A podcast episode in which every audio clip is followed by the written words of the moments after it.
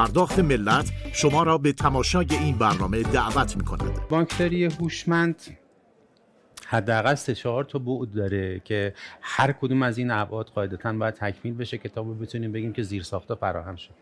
یکی از اونها بعد فنی و فناوری است که خب خوشبختانه تو کشور ما اگرچه که تحریم ها تأثیر گذار بوده تو این حوزه ولی به هر حال میشه گفتش که ما از بعد فنی تقریبا خیلی عقب نیستیم. ولی از بعد ابعاد حقوقی از ابعاد در حقیقت آمادگی زیرساخت هایی که پایه‌ای هستند مثلا شما فرض بکنید که اصلا 5G اینترنت 5G یکی از بسترهای اصلی یا اینترنت در حقیقت دیجیتال آیدی داشتن در حقیقت هویت دیجیتال برای اشخاص حقیقی در فضای مجازی یکی از موضوعاتیه که این باید وجود داشته باشه. والا من خودم نفهمیدم شاید از دانش کم منه منم مثل خیلی از دوستان واقعا نفهمیدم. این ترجمه smart banking intelligence banking و واقعا منم خیلی نتونستم. خیلی هم واقعیتشون حالا فرصت نکردم ولی پیش از این تو literature و ادبیات ندیده بودم. مفهوم بانکداری هوشمند احتمالا من ندیدم. شاید دوستان مطالعه داشتن بررسی داشتن ولی برید واقعیت این افتاده؟ مسئله اینه که ما خیلی درگیر واژه هاییم. خوبه که نگاه کنیم و گرته برداری کنیم از فضای آکادمیک کشور و دنیا. اونجا مف... کلمات نیستن واژه ها نیستن که کار می‌کنن. حتی مفاهیم هم خیلی نیستن که کار می‌کنن. مدل هاست که کار می‌کنن. من ترجیح میدم اگر یه سلایه بگیم حالا حاکمیت حکمران حالا واژه‌ای که گفته میشه کسب و کارها و مردم از این مدل استفاده کنم که یاد گرفتم. الان تمرکزم بزنم رو خود کسب و کارها. ببین به نظر من کسب و کارها خودشون باید استراتژی به روز داشته باشن. مثلا در صنعت پرداخت اگر شما مثال که زدید من چون حالا بالاخره پرداخت یه ذره بیشتر تخصص خودم می‌دونم ساب اونجا 20 سالی هست که کار می‌کنم. فکر می‌کنم صنعت پرداخت ما نسبت به بانکداری از منظر تحول دیجیتال عقبتره به نظر من. ما بانک هامون در کشور از دولتی بخوایم تا برسیم به خصوصی سگمنت های خودشون رو پیدا کردن. اسمشون هم به نوعی روشونه. ما می‌دونیم افرادی که تو بازار دارن فعالیت سنتی خودشون رو ادامه میدن دارن با کدوم بانک کار می‌کنن؟ کشاورزای عزیزمون دارن با کدوم بانک بیشتر کار می‌کنن؟ یا اونایی که در حوزه صرافی دارن کار می‌کنن بیشتر مورد نظرشون کدوم بانکه؟ یا اونایی که تو بازار خاص طلا فروشی دارن با کجا کار می‌کنن؟ خود آیتی منا بیشتر از چه سرویسی استفاده می‌کنن؟ بورسیا دارن با چه بانکی کار می‌کنن؟ به نظر من بانک هوشمند رو مشتری هوشمندش می‌سازه نسبت به اعلام نیازی که می‌کنه.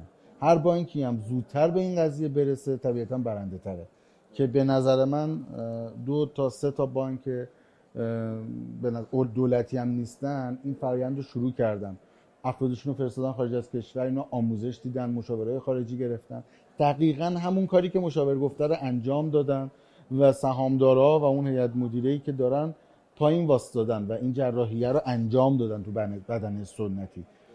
درسته به این خیلی فاصله داریم برسیم ما ولی دیده میشه. حالا اینکه بخواد تایتل نمایشگاه باشه نمی‌دونم تا چه بره تو ولی خب بالاخره از اون چیزی که بخواد شروع نشده باشه جلوتره به نظرم. گذر به هوشمندی.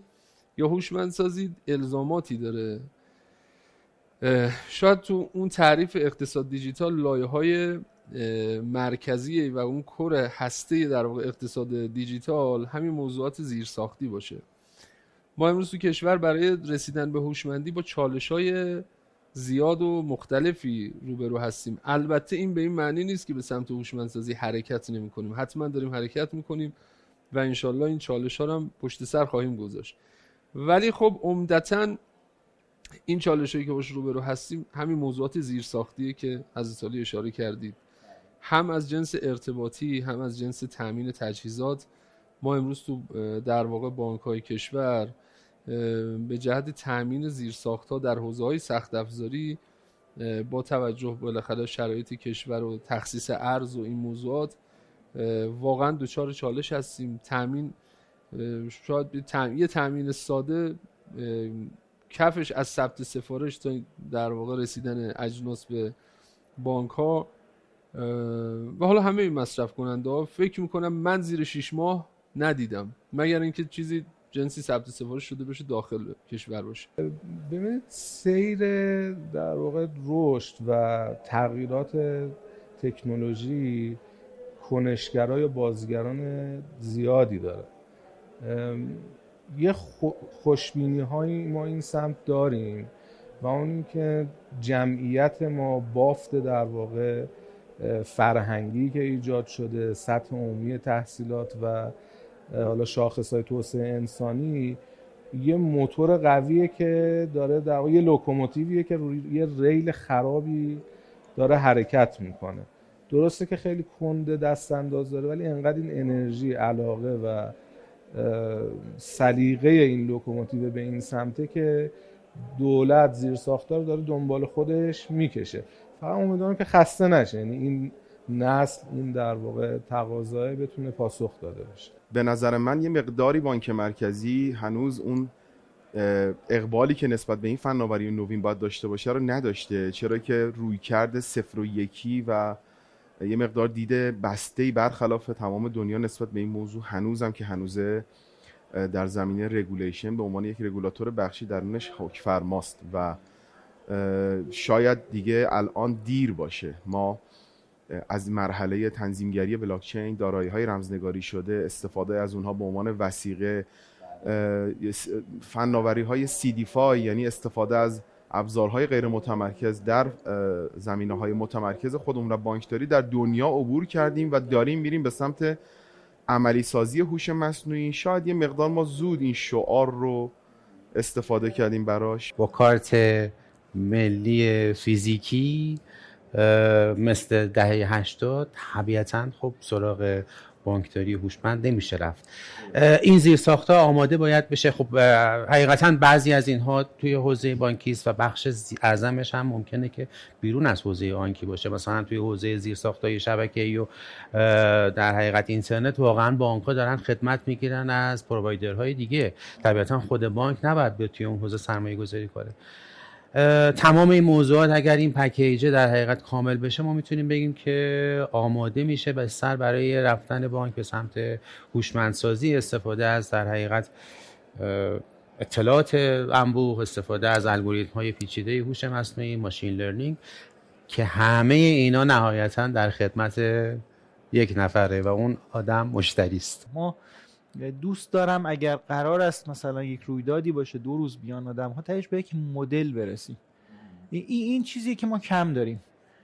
وگرنه حالا خیلی فرقی نمی‌کنه. بارها همیشه دعوای این بود نو بانک بانک مجازی بانک دیجیتال حالا هر کی اسمی روش واسه خودش میذاشت ولی من تهش دارم نگاه می‌کنم چند تا مدل توش در اومد. و ببینید یه مجموعه فناوری های با هم ما رو به سمت این تغییر دیجیتالی که حالا رفتار هوشمند یه ویژگی بارزشه می‌بره. ما من یه وقتایی که صحبت می‌کنیم میگم ببینید یه موقع ما با اتوماسیون سعی می‌کردیم که کارا رو راحتتر کنیم و سریعتر کنیم و هزینه رو بیاریم پایین.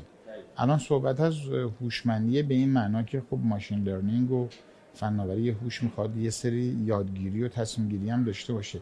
ولی این لازمش اینه که ما زیر ساخت, زیر ساخت یا المانامون رو درست بچینیم. یعنی اگه نگاهمون به سخت افزارا نرم افزارا و داده ها رو درست کنیم. حتما برای در واقع گذر به هوشمندی و حرکت به سوی هوشمندی احتیاج به داده هایی با در واقع مشخصات و ویژگی های خاص داریم که همون الزاماتیه که همه دوستان دیگه استاد هستن در حوزه در واقع داده محوری.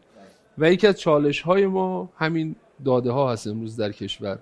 داده های مختلف بعضا بی ربط بعضا حالا اصطلاح در واقع متخصصین هم داده های کثیف و بعضا متناقض خب کار رو سخت می‌کنه و باید به سمت داده محوری در کشور حرکت کنیم. و امیدواریم یکی از ملزومات و الزامات هوشمندسازی این موضوع باشه و این موضوع هم تحت توجه ویژه قرار بگیره برای اینکه به شدت روی کیفیت کار و هوشمندسازی اثر گذاره بانک مرکزی کنفرانس بانکداری الکترونیک و نظامهای پرداخت دو دوره قبل رو با شعار انقلاب بلاکچین راه اندازی کرد و ما انتظار داشتیم که با توجه حتی به این چند سالی که گذشته و وقفه کرونا اتفاقات بهتری رو شاهد باشیم. پروژه رمزریال بانک مرکزی یکی از معدود کارهایی بودش که خود بانک مرکزی به صورت متمرکز از این ابزار و فناوری استفاده کرد.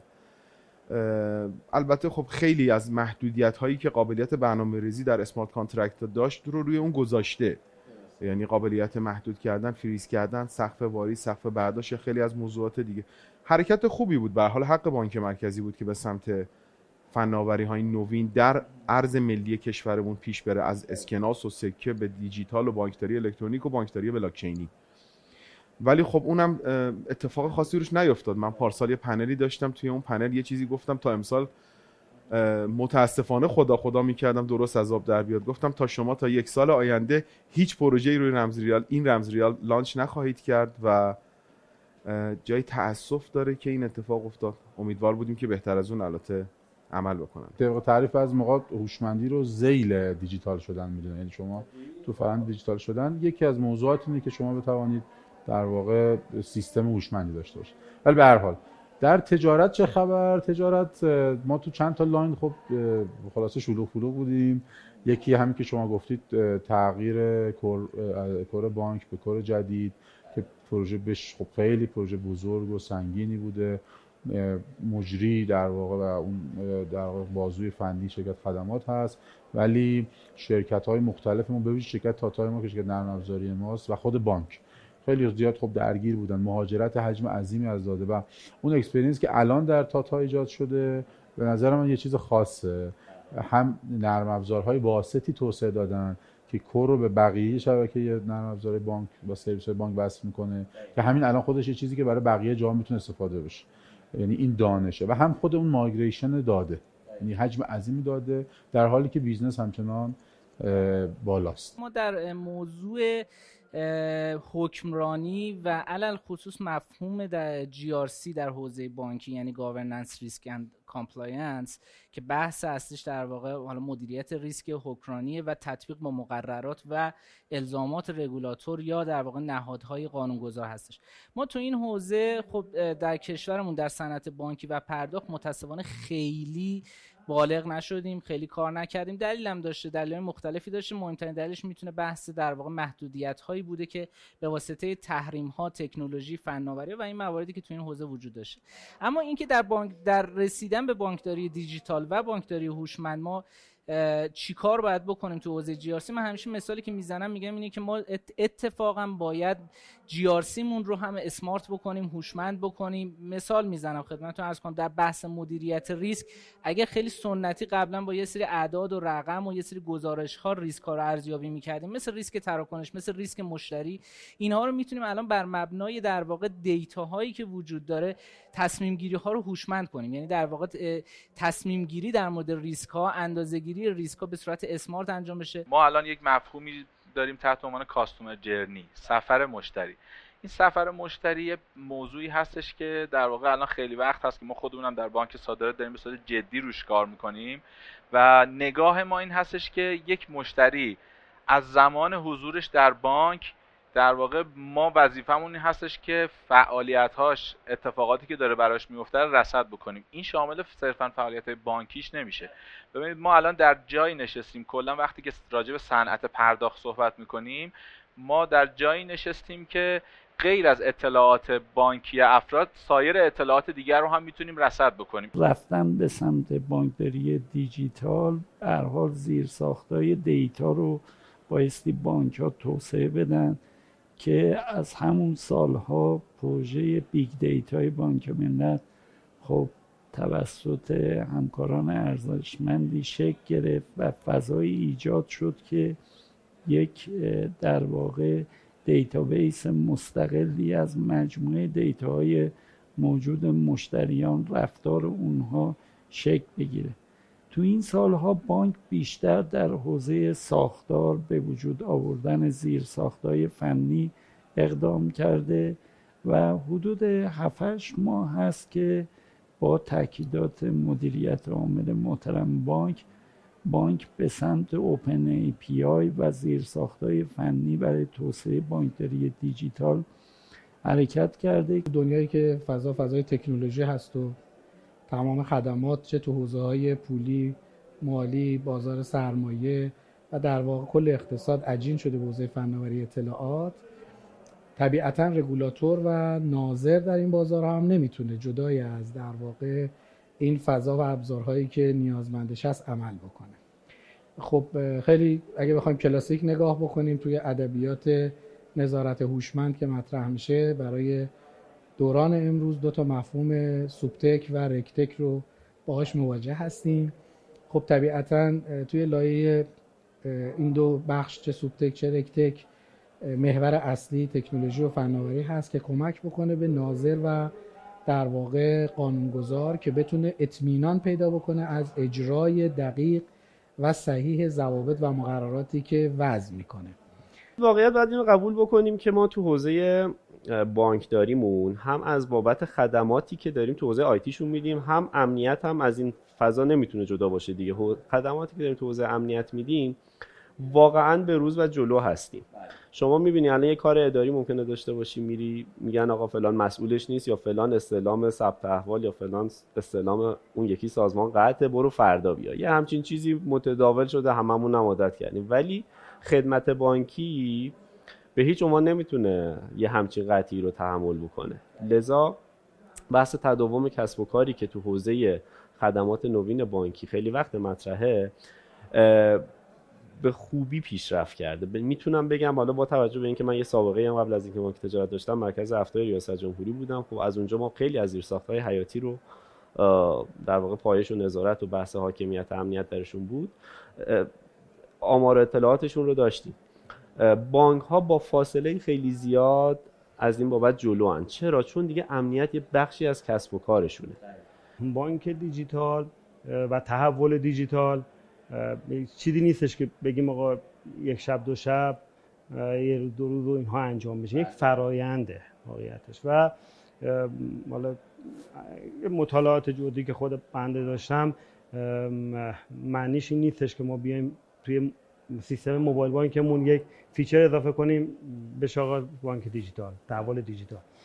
تحول دیجیتال فرهنگ یک روند یک تغییر اساسی زیرساختیه تو آمارهایی که میدن بالاخره کسایی که تو حوزه کار می‌کنن شاید 30 درصد تا 20 درصدش حوزه فناوری باشه 70 درصد 80 درصدش حوزه فرهنگ و زیرساخت و از نو ساختن بانکه این کار کار عظیمیه. کار کوتاه مدت قاعدتا جواب نمیده.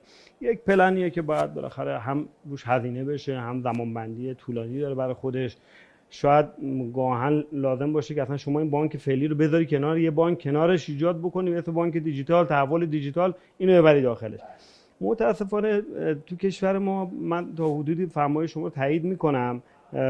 همین ترتمیز کردن ها و مرتب کردن ها شده تحول دیجیتال. یعنی به همین تا حدودی بسنده شده. یعنی میگن آقا بالاخره ما تو موبایل بانک اون یه افتتاحی حساب می‌ذاریم یه نمی‌دونم احراز هویت غیر حضوری فعال می‌کنیم. یا چی این میگیم آقا این یه بخش تحول دیجیتال انج... آره این یه بخش تحول دیجیتالمون رفت جلو. خب حالا فعلا اینا کارنامه‌مون دو منطقه بعد. ما داریم راجع به بانکداری هوشمند صحبت می‌کنیم. اگر شناختمون نسبت به این مقوله قوی باشه یعنی بدونیم راجع به چه موضوعی داریم صحبت می‌کنیم قاعدتا رگوله کردن این موضوع هم راحت تر میشه. ببین آخه بانک دیجیتال هم خیلی اصطلاح عمیقیه. شما باید بانک هم دیجیتال بشود از من باجت یک بستر دیجیتال ارائه خدمات بانکیه ولی هدفمون این است که سرویس های جدیتری رو بیاریم. از صرف مثلا افتتاح حساب و انتقال حساب و اینا. و یه کار دیگه که باز در سیمرغ ما کردیم در همون شرکتی که باجت داره این بود که ما open banking مون خیلی جدی اونجا پیگیری کردیم. یعنی عملا نماینده بانک شد تو بس open banking و دو تا حسن داشت. یکی که خب خود سرویس ها خیلی استاندارد شد تعدادش خیلی زیاد شد. الان فکر کنم 80 90 تا سرویس خوب روی اون بستر اسمش آرک اون open banking تجارت. اونجا داری ولی غیر از اون پل ارتباطی ما شد با بازیگران fintech ی به ویژه lendtech ها. یعنی ما مثلا در تعاملی که با دیجی پی داشتیم حالا ما سهامدار دیجی پی هستیم از جمله کاری که پارسال کردیم. ولی کار اصلی که با دیجی پی کردیم امسال بود. که بتوانیم در واقع سرویس lending بدیم که بانک از سرویس اونجا معنی پیدا می‌کنه بین ما و مثلا دیجی پی تکنولوژی ها و در واقع فناوری هایی می‌تونه تو این حوزه کمک کنه که مهمترینش می‌تونه هوش مصنوعی و یادگیری ماشین باشه تو این حوزه. بحث در واقع فراد هستش و تشخیص تقلب. متاسفانه ما در تشخیص تقلب هم خیلی هم پای دنیا نتونستیم حرکت بکنیم. محصولاتی داریم به صورت بومی. باز به حال از هیچی بهتره. اما باید این محصولات برای بانکداری هوشمند اونها هم تبدیل به یک محصولات در واقع دیجیتال بشن. برای اینکه دیجیتال بشن باید هوشمند بشن. برای اینکه هوشمند بشن نیاز به data دارن و برای اینکه در واقع بتونن بر مبنای data تصمیم بگیرن نیاز به ابزارهای فناوری نوینی دارن. مثل هوش مصنوعی مثل در واقع یادگیری ماشین و موارد میشه من امیدوارم در واقع در بخش جی شرکت هایی که فعال هستن تو این حوزه اقدامات خوبی بکنن و از این فناوری نوین در حوزه GRC و در حوزه در واقع تطبیق و ریسک استفاده لازم رو بکنن چون خیلی در واقع ما اگر ریسکمون مدیریتش هوشمند نباشه تصمیم گیریامون هوشمند نیست در حوزه بانکداری و اگه تصمیم گیریامون هوشمند نباشه اقدامات اشتباه انجام میدیم. اقدامات اشتباه هم باعث فیل شدن پروژه های بانکداری هوشمند و بانکداری در واقع دیجیتال میشه که خب نتیجه نخواهد از سفر مشتری خیلی اتفاقات داره میفته. حالا شما ابزارهای دیگر رو بذارید کنار این. من عرض کردم که چکنو توثیق الکترونیک اینا یکی از ابزارهای بانکداری هوشمند هستن. ما اگر بتوانیم از سایر ابزارهای دیگه استفاده بکنیم برای اینکه بتوانیم مدیریت سفر مشتری رو به درستی انجام بدیم اون موقع است که می‌تونیم برسیم به بانکداری هوشمند. ما ببینید آقای افتاده راجع به سفر مشتری من فقط بخوام یه مقدار صحبت بکنم. اینی که الان آقای افتاده وقتی که در یک بانکی اکانت دارن من بانک باید بهش پیشنهاد بدم. آقای افتاده با این پولت چیکار بکن؟ کجا سرمایه گذاری کن؟ از کجاها بیشتر خرید کن؟ اصلا به شما بگم که شما شما تا الان این کارا رو کردیم من پیشنهادم برای شما اینه. حالا اینا رو دیگه می‌ذاریم در کنار ابزارهایی مثل بحثایی یا در واقع loyalty و مواردی که بانک ها دنبال این هستن که مشتری رو جذب بکنن همه اینها کمک می‌کنه. پس ما راهی نداریم جز اینکه به سمت بانکداری هوشمند حرکت بکنیم. عرض من این بود که خیلی ابزارهای خوبی الان در صنعت پرداخت و بانکی کشور وجود داره. حضور شرکت های fintech و حالا از این دست مجموعه ها مواردی هستن که خیلی داره کمک می‌کنه. در صددیم که تا پایان سال چیزی نزدیک به 200 open API و به بازیگرایی مثل فینتک ها و سازمان های مختلف بتونیم ارائه کنیم. طبیعتا باید سکوهای لازم رو فراهم کنیم که مشتریان و بازیگران راحتتر بتونن این ابزارا رو به کار بگیرن. اون وقت ما می‌تونیم مثلا در حوزه بعضی از زیرساختها مدعی بشیم که این زیرساختها دارن کار می‌کنن. ولی آقای افتاده طبیعتا فقط با توسعه دیجیتال در بانک نمیشه بانک رو دیجیتالی کرد. خب توی کشور ما هم توی این چند سال به منظور این پیاده سازی این بسترها اقدامات متعددی تو لایه مختلف چه تو شبکه پرداخت و چه تو شبکه بانکی اقداماتی انجام شده.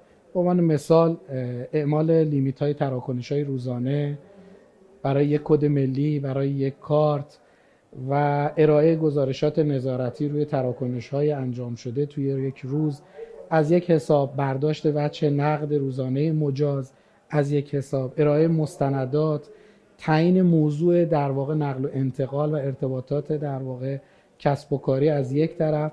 خود اینا نمونه های از در واقع اعمال ابزارها و بسترهای نظارتی تو حوزه بانکی کشور و شبکه های مالی اقتصادی هستش.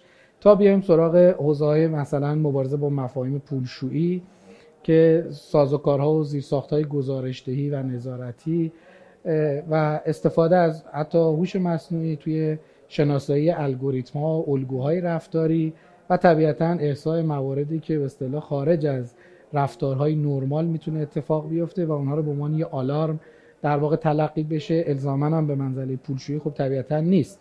ولی یه آلارمی هستش که در واقع نظارت های بعدی و پسینی رو ایجاب می‌کنه تا در واقع روش های گزارشدهی نهادهای مالی به نهاد ناظر چه در بازار سرمایه که بین شرکت های مجوزدار بازار سرمایه با سازمان بورس اوراق بهادار داریم چه در ارتباط با بانک ها با در واقع بانک مرکزی اهم از ارسال گزارشات تراکنش و مالی تا دفاتر کل هفتگی ماهانه و راه اندازی سامانه های ارتباطی نظارتی مثل شاداب یا سامانه آرش در بانک مرکزی که به صورت هوشمندانه داره یه گامهایی رو در مسیر این نظارت هدفمند انجام میده.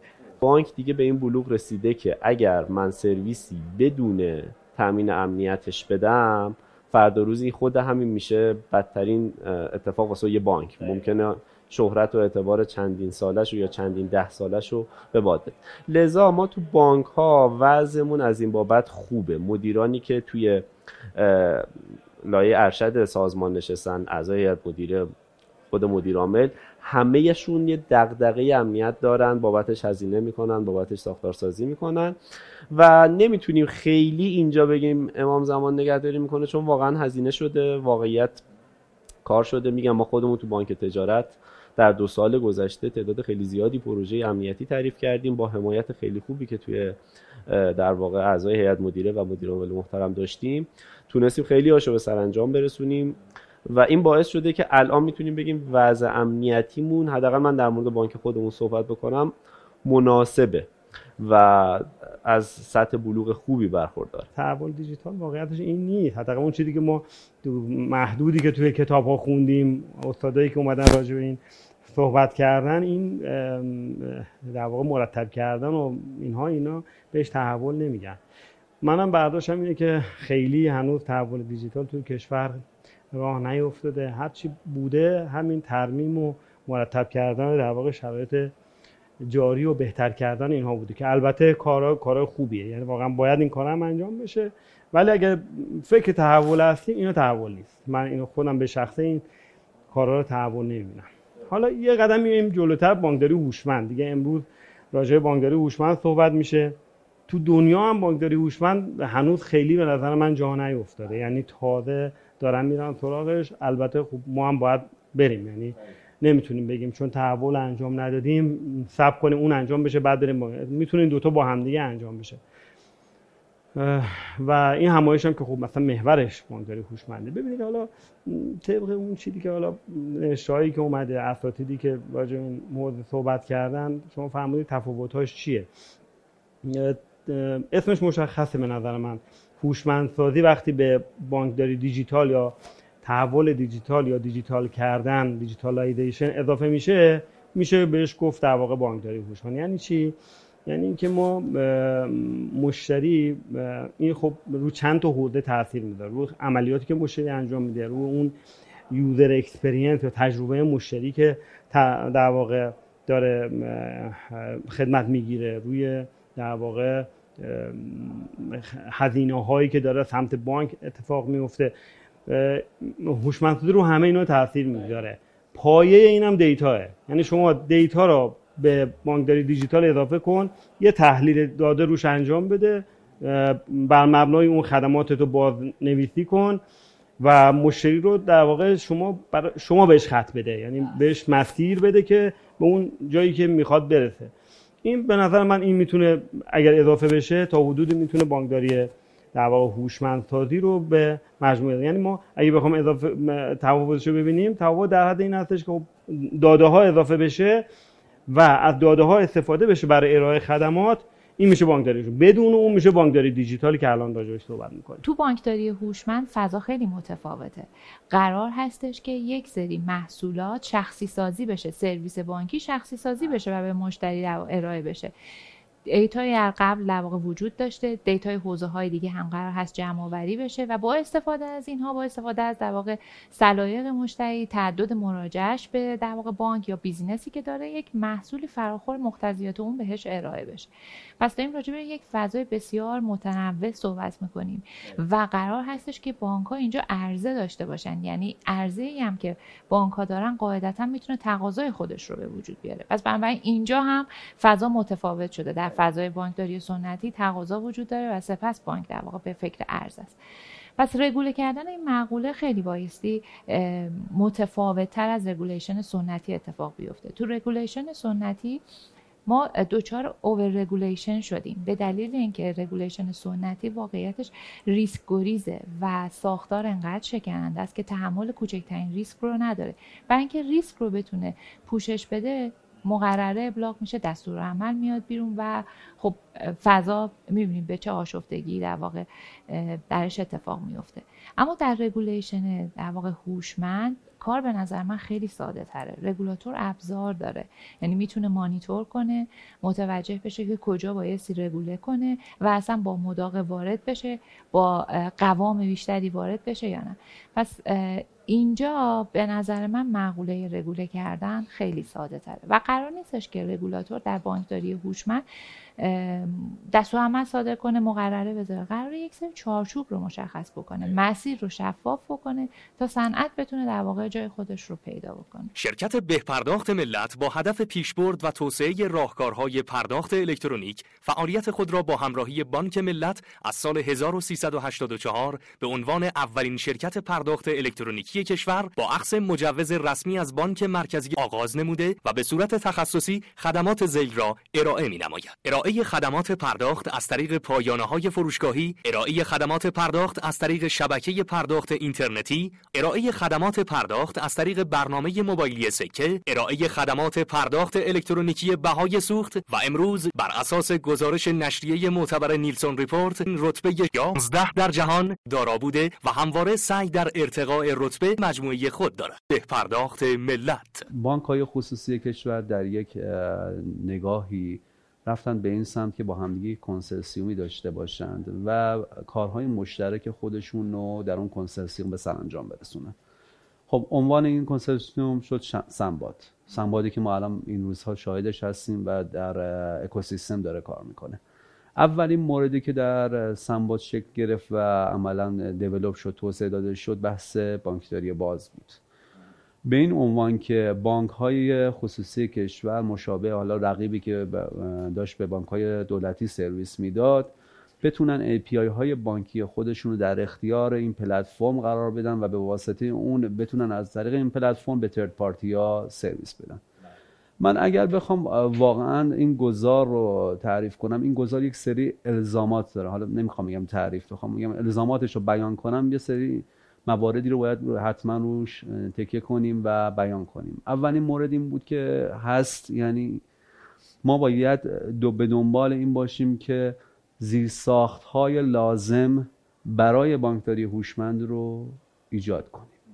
این زیرساخت ها خب عمدتا از طریق همین API هایی که شما هم شاهدش هستید و تو بازار می‌بینید باید توسط بانک ها تامین بشه. مورد بعدی حالا برمیگردم صحبت می‌کنم. title وار صحبتامو عرض کنم بعد برگردیم با دوباره روش گپ بزنیم و انشالله اون چیزی که باید شایسته است بیان کنیم. بحث بعدی بحث رگولاتوره. شما هم فرمودید تو صحبت های ابتدایی رگولاتور باید فضا رو به نحوی باز بکنه که ما بتونیم شاهد این باشیم که خدمات مالی و پولی در third party ها همون نرم افزارهایی که داریم می‌بینیم همون اپلیکیشن هایی که داریم می‌بینیم داده بشه. ما یه concept ی داریم به open banking. open banking لازمش اینه که شما اون پلتفرم ها بتونند عملا از license های بانک ها استفاده کنند تا بتونند به مشتریان خودشون اون سرویس هایی که مد نظر مشتریان هست بدن. تو این فضا ما به دنبال گسترش پلتفرم ها بودیم تا یک یک تا یک یک پارچگی در ارائه خدمات و سرویس ها به ترد پارتی ها اتفاق بیفته شما وقتی که فناوری 4G رو می‌ذارید کنار فناوری IoT می‌ذارید کنار فناوری هوش مصنوعی اون وقت زوج مشترک دیجیتال شما به وجود میاد. و بعد اتفاق باعث شد که همه صنایع و در این گزارش هم می‌گفت که حتی اون کسانی که تحولشون شروع کرده بودن به این نتیجه رسیدن که نمی‌تونن از این تحول قافل بشن. بنابراین ارز نهایی رو اینو این می‌خواستم بگم که همزمان با اون اتفاق که در حال تکامل بود یعنی دیجیتالایز شدن و تحول دیجیتال در سازمان ها از جمله بانک ها این فناوری هم به کمک آمد که بخشی از اون تحول رو رنگ دیگه ای بهش بده. من یه خاطره تعریف کنم. ما یه استادی داشتیم دانشگاه ایشون در مورد فناوری های آینده سخنرانی می‌کرد. بعد من یه روز همین سوال از ایشون پرسیدم. گفت شما راجع به فناوری های آینده صحبت می‌کنید ولی ما خیلی فاصله داریم. گفت اینکه ما چقدر فاصله داریم مهم نیست. مهم اینه که ما حرکتمون تو مسیر درستی باشه. عنوان همایش به نظر من عنوان درستیه و نگاه خوبه به نظر من آقای دکتر محرمیان و مجموعه معاونت فناوری نوین بانک مرکزی هست که این اتفاق افتاده و همینطور پژوهشکده پولیا بانکی. از این جهت که به هر حال مسیر بانکداری هوشمند مسیر الزامی همه ما باید تو این مسیر حرکت کنیم. اعتقاد دارم اینه که نگاه دوستان این نبودی که ما الان بایستی زیر ساختای بانکداری هوشمند رو فراهم کنیم یا فراهم داشته باشیم. بیشتر به عنوان یه رویکرد و یه نقشه راه بهش نگاه شده. توی همایش هم هم سخنرانی آقای دکتر محرمیان و هم آقای قربانی هم به همین مسیر بود. به نظر من نگاه درستی هست طبعا بایستی زیر ساختاش آماده بشه و موضوعاتش که بشه انشالله تو مسیر حرکت مهمترین رسالت یک بانک و سیستم بانکی واسطهگری وجوهه. یعنی بانک میاد از منابع مازاد مشتری ها سپردگیری می‌کنه. این منابع مازاد رو تخصیص میده به بخش دیگری از مشتری ها که می‌تونن ارزش آفرینی بکنن. خب به خاطر اینکه بهترین انتخاب ها بتونه انجام بشه و این نقش وکالتی بانک ها این امانتداری بانک ها به خوبی رعایت بشه و منابع ضمن اینکه امانت سپردهگذارها حفظ میشه و تبدیل نمیشه به تسهیلات معوق و تسهیلات مشکوک الوصول و نکول بالا باشه اون طرف هم کمک می‌کنه به ارزش آفرینی در اقتصاد کشور. چطور بانک می‌تونه این مهمترین مسئولیتش رو با بهترین تجربه برای مشتری خوب انجام بده؟ خب برمیگردم به شرایطی که از لحاظ مقرراتی در حال حاضر بر سیستم بانکی حاکمه. بانکداری هوشمند نسل جدیدی از نوع بانکداری نیست بلکه یک جوری وابستگی به بانکداری دیجیتال داره. ما اگر در بانک دیجیتال در ساختار بانک دیجیتال بتوانیم داده ها را استفاده بکنیم. داده هایی که تو بانک دیجیتال جمع آوری کردیم. بانک های دیجیتال چجوری داده را جمع آوری می‌کنن؟ یه بخش مهمی از بانک دیجیتال پلتفرم ها هستن ما در پلتفرم ها در اکوسیستم بانکداری باید بتونیم در پلتفرم داده ها رو جمع کنیم. یکی از این پلتفرم مثل پلتفرم خود بانک اما پلتفرم های دیگه هم مهم هستن. مثل پلتفرم بیمه پلتفرم خرید و فروش پلتفرم های بورس هر پلتفرمی که داده رو جمع می‌کنه.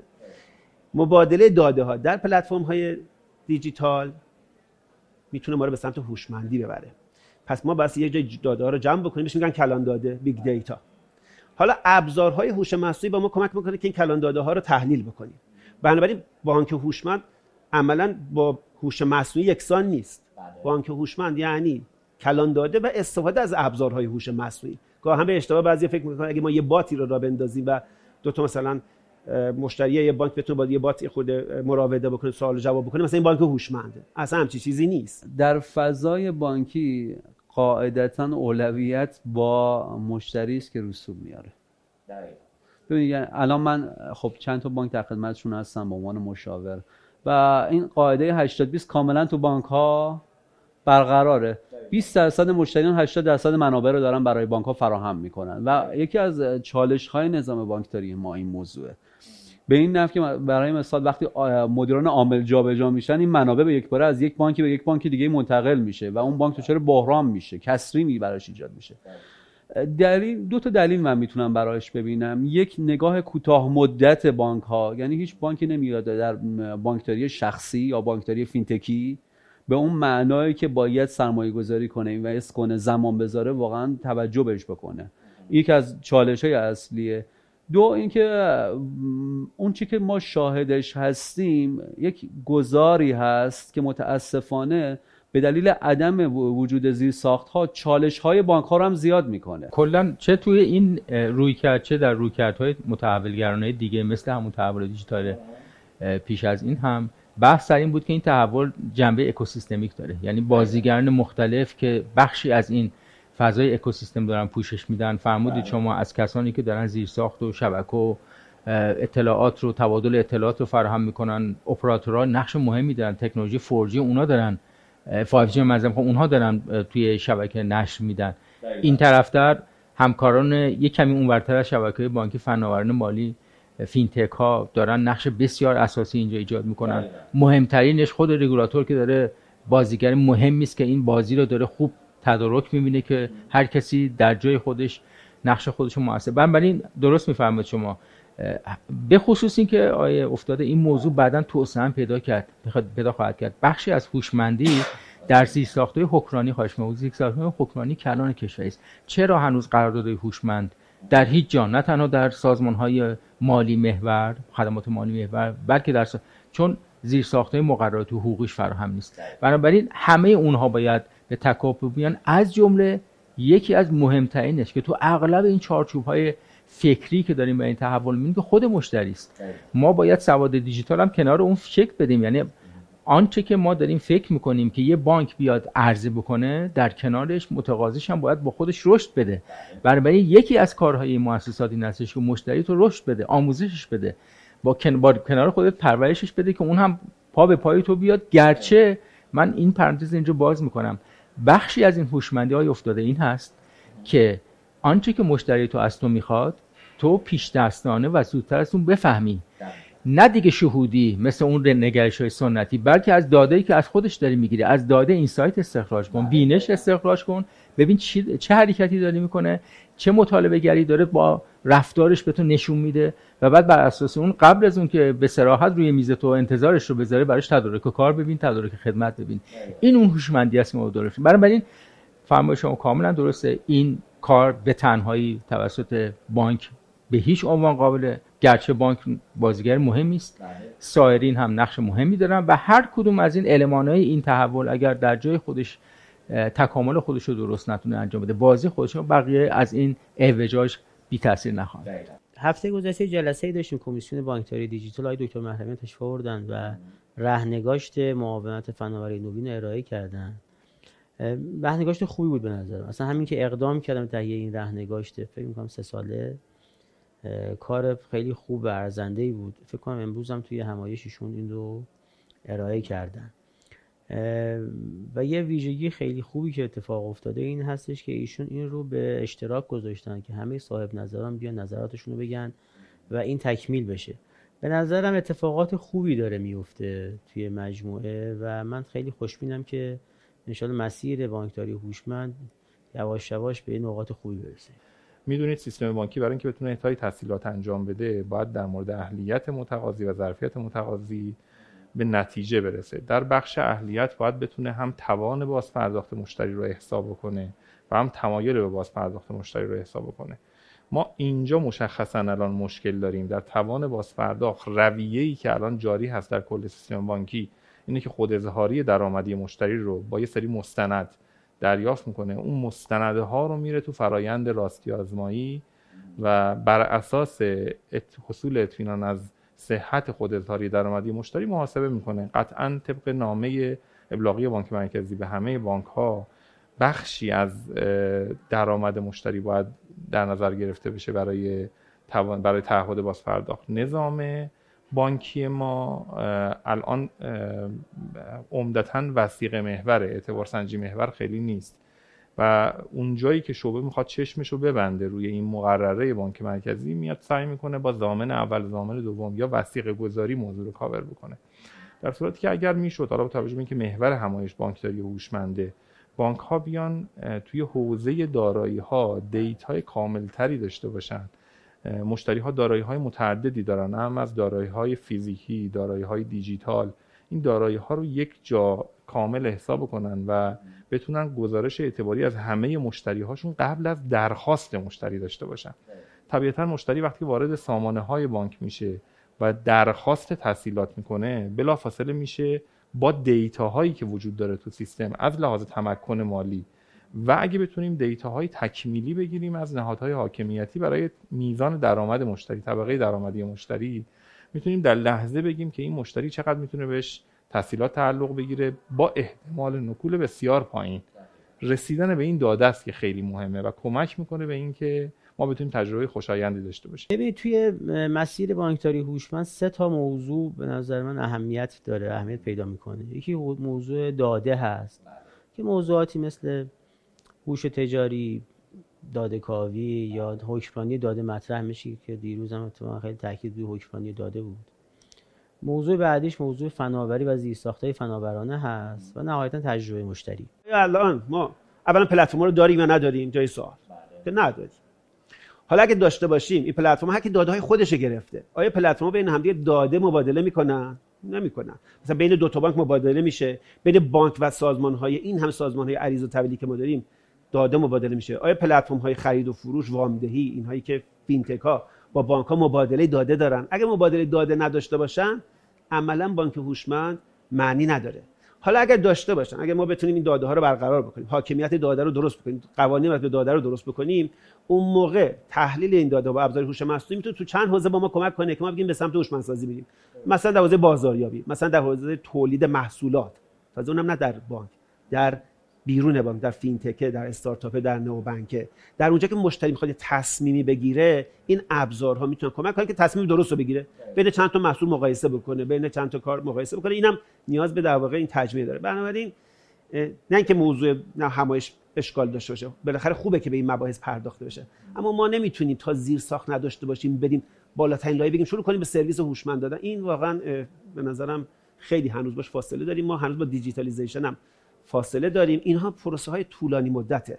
بنابراین چون همایش هم سال به سال میره جلو اینجوری نیستش که ما اگه پارسال دیجیتال امسال شدیم هوشمند این گونه نیست. خود digitalization یک پروسه حداقل برای کشور ما پروسه 10 ساله است. ما 10 سال دیگه می‌تونیم بعد از اینکه داده ها رو گرفتیم ما خودم تر تمیزشون کردیم مبادله داده و قوانین هم داشتیم. حالا می‌تونیم بگیم که حالا شروع کنیم به هوشمند سازی بنابراین هوشمند سازی یا بانکداری هوشمند یک هدف بسیار دوردست هستش. ولی بالاخره یک گله دیگه. هدف ولی خوبه که چشم بدون که چشم اندازه و چشم انداز ولی دوره. موضوع دیگه ای که ما در این نمایشگاه عرضه کردیم موضوع توکنایز املاکه. که این ما در مجموعه بانک شهر هم شروع کردیم. خب می‌دونید بانک شهر بانک شهرداری ها هست. به تبع زیر ساختایی که وجود داره املاک زیادی داره که در واقع قابل عرضه هست و امکان tokenize کردنش وجود داره. خود مجموعه شهرداری ها و شهرداری تهران و بقیه شهرداری ها هم خیلی از این موضوع استقبال کردن.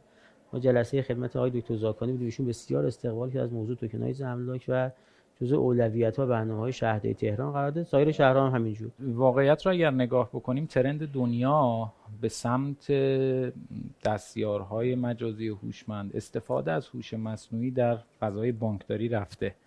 خب ما همیشه توی ایران یه ذره از دنیای دیوار فاصله داریم. یه چند سالی عقبتر هستیم. از یکی دو سال گذشته یه سری حرکاتی توی صنعت بانکداری و علل خصوص صنعت پیشرو پرداخت اتفاقاتی افتاده بود توی صنعت و حرکتی به سمت هوشمندسازی انجام شده بود. امسال که من نمایشگاه رو از صبح داشتم نگاه می‌کردم و دیروزم نگاه کرده بودم. شرکت های بزرگ و نامی که توی کشور داریم حرکت های بزرگی رو شروع کردن. نمونهش بحث دستیار هوشمنده که خیلی خوب رو شروع کردن به کار کردن چتبات. بحث استفاده از زیرساختهای AI در پرداخت کشوره و فکر می‌کنم که جاش بود توی کشور که این کار شروع بشه. شاید هنوز نوپا باشه اما همین حرکت های اولی است که در آینده منجر میشه که یه سری سرویس ها و محصولات جدید ایجاد بشه. یه ذره باور جامعه علل خصوص رگولاتورمون به این سمت رفته که دیگه هوش مصنوعی و استفاده از فناوری هوش مصنوعی تو صنعت بانکی رو قبول داره. بعضی از دوستان با این کلمه هوشمند گویا خیلی ارتباطی برقرار نکردند و اعتقادشون که شاید نباید بانک توی هوشمند بگید من اتفاقا اعتقادم اینه که این گزاره گزاره درستیه و برای این گزاره زیر ساخت نیاز داریم. اگه بخوام تفکیک کنم به سه رسته نظام صنفی ما حوزه نرم افزار موقعی که دارایی های دیجیتال و دارایی هایی مثل نرم افزار به رسمیت شناخته نشه در صورت های مالی نره. خود همین بانک ها تسهیلات و اعتبار ندن صنعت نرم افزار ما مطلقا پیشرفت نخواهد کرد. این موضوعی است که باید در حوزه نرم افزار حل بشه. ما چطوره که الان ساختمون رو قیمت گذاری می‌کنیم زمین رو قیمت گذاری می‌کنیم؟ این همه مغزی که الان توی کشور هستن نشستن کد زدن نشستن برنامه‌ریزی کردن اون محصول رو حساب نمی‌کنیم. چجوری ممکنه اینها پیشرفت بکنن؟ چجوری ممکنه جزء 10 تا اول باشن؟ اونجوری که ما تو فورچون 500 می‌بینیم. نشدنی این. در نرم ما بزرگترین موزلمون توی صنعت پرداخت. حالا دیروزم فکر می‌کنم من خودم یه متنی از یه پنلی که داشتم گذاشتم که ما مارکت کپ صنعت پرداخت بزرگتر از این نمیشه. یعنی مثلا شاید 10 درصد بیشتر از اون هزار همت بالا پایین میشیم اونم علت داره دیگه. یعنی بالاخره سبد مردمه همینه. یعنی بیشتر از این نمیشه. یکی از راهاش به نظر من گفتم اون اتصال کشور ما به اون حوزه رمزریال و اون بحث سی بی دی سی بین ایران و روسیه است و بحث اتصال به اوراسیا است که حداقل می‌تونه به نظر من صنعت پرداخت ایران رو حداقل دو برابر بکنه. حالا ما چون میگم اتصال بین پول و بنگاه و اقتصاد و مردم و صنعتی یعنی صنعت پرداخت جایگاهش اینه به نظر من اتفاق رقم می‌خوره. اگر هم دولت و هم بانک مرکزی مقدار پشت ماجرا بگیرن که این اتصال رقم بخوره رمز ریال به نظر من خیلی کمک حال صنعت پرداخت خواهد بود. چون مثلا concept هم عوض می‌کنه دیگه. من خیلی خوشبینم به رمز ریال به خاطر اینکه میبرتون به فضای soft POS می‌بره به soft product و اون اوپکس ها و کپکس هایی که تو صنعت توی این 15 20 سالی که تو صنعت پرداخت حالا از سال 86 تا الان هزینه شده به نظر من به شدت کاهش پیدا کنه با رمز ریال. واقعیت ماجرا اینه که شرکت ملی انفرماتیک می‌تونه نقش یک ابزار و یک شرکت ابزاری و یک شرکت محوری رو در کنار بانک مرکزی ایفا کنه. نه تنها برای بانک مرکزی بلکه برای شبکه بانکی. آقای رئیس کل هم دستوری که و سیاستی که دادن اینه که بانک مرکزی دنبال رگولاتوری و بانکداری و نظارت هوشمند بر صنعت بانکداریه و برای این تدوین نظارت هوشمند قطعا یکی از مهمترین بخشاش بخش شرکت های زیر مجموعه ملی انفرماتیکه. خب نکته خیلی مهم اینه که ما قرار نیستش که با بخش خصوصی رقابتی بکنیم بلکه ما باید تسهیل کنیم و زمینه ایجاد تعامل بین بانک ها بین شرکت های فناوری و هلدینگ های فناوری بانک ها و همینطور مجموعه های حاکمیتی مثل بانک مرکزی رو داشته باشیم. و نکته کلیدی تری که تو این قضیه وجود داره اینه که آیه افتاده. حالا تو این همایش هم ملموس بود. ما نباید توپو تو زمین هم دیگه بندازیم. هر کسی باید سهم خودش رو توی این هوشمندسازی ایفا کنه. رسانه تو حوزه فرهنگسازی اون واحد آموزشی و پژوهشی تو حوزه آموزشی و ما تو حوزه زیرساخت ها و چقدر خوبه که اینها رو با هم به اشتراک بذاریم. بیایم با هم تعامل کنیم. واقعا فصل این که بیایم و دوره تقابل و اینکه بخوایم خدای نکرده با هم در تضاد باشیم گذشته و الان سیاست های کلی نظام مخصوصا فرمایشات حضرت آقا تو حوزه هوش مصنوعی این نوید رو میده که مجموعه های بانکی دارن میان و خب شما امروز می‌بینید که خیلی از بانک ها خیلی از شرکت های فینتکی اومدن و محصولات هوش مصنوعی رو دارن. هر چیزی می‌تونه امنیتی باشه این خیلی نکته مهمه. یعنی ما رو نون آب گاز برق هر چیزی که دست بزنیم حتی خدمت کف خیابون تاکسی اینا همه ممکنه امنیتی بشن. و به نظر من این از این مسیر نباید یعنی موضوع منطق نی موضوع بنچمارکه ما باید بریم ببینیم دنیا آیا این رو باز گذاشته و یه سرویس یا خدمت دولتیه یا اینکه نه یه سرویس یا خدمتیه که کسب و کار مختلف دارن رقابت می‌کنن قیمت رو پایین میارن کیفیت رو بالا می‌برن نوآوری می‌کنن و اون نهاد تنظیمگره به صورت مداوم صرفا داره به حقوق مصرف کننده حاکمیت و کسب و کار فکر می‌کنه یا نه خودش داره اجرا می‌کنه. من واقعیتش یوز کیس های خیلی خیلی معدودی ذهنم میاد که بانک مرکزی توی کشوری چیزی رو به این صورت اجرا کرده باشه و تقریبا می‌تونم بگم نداریم.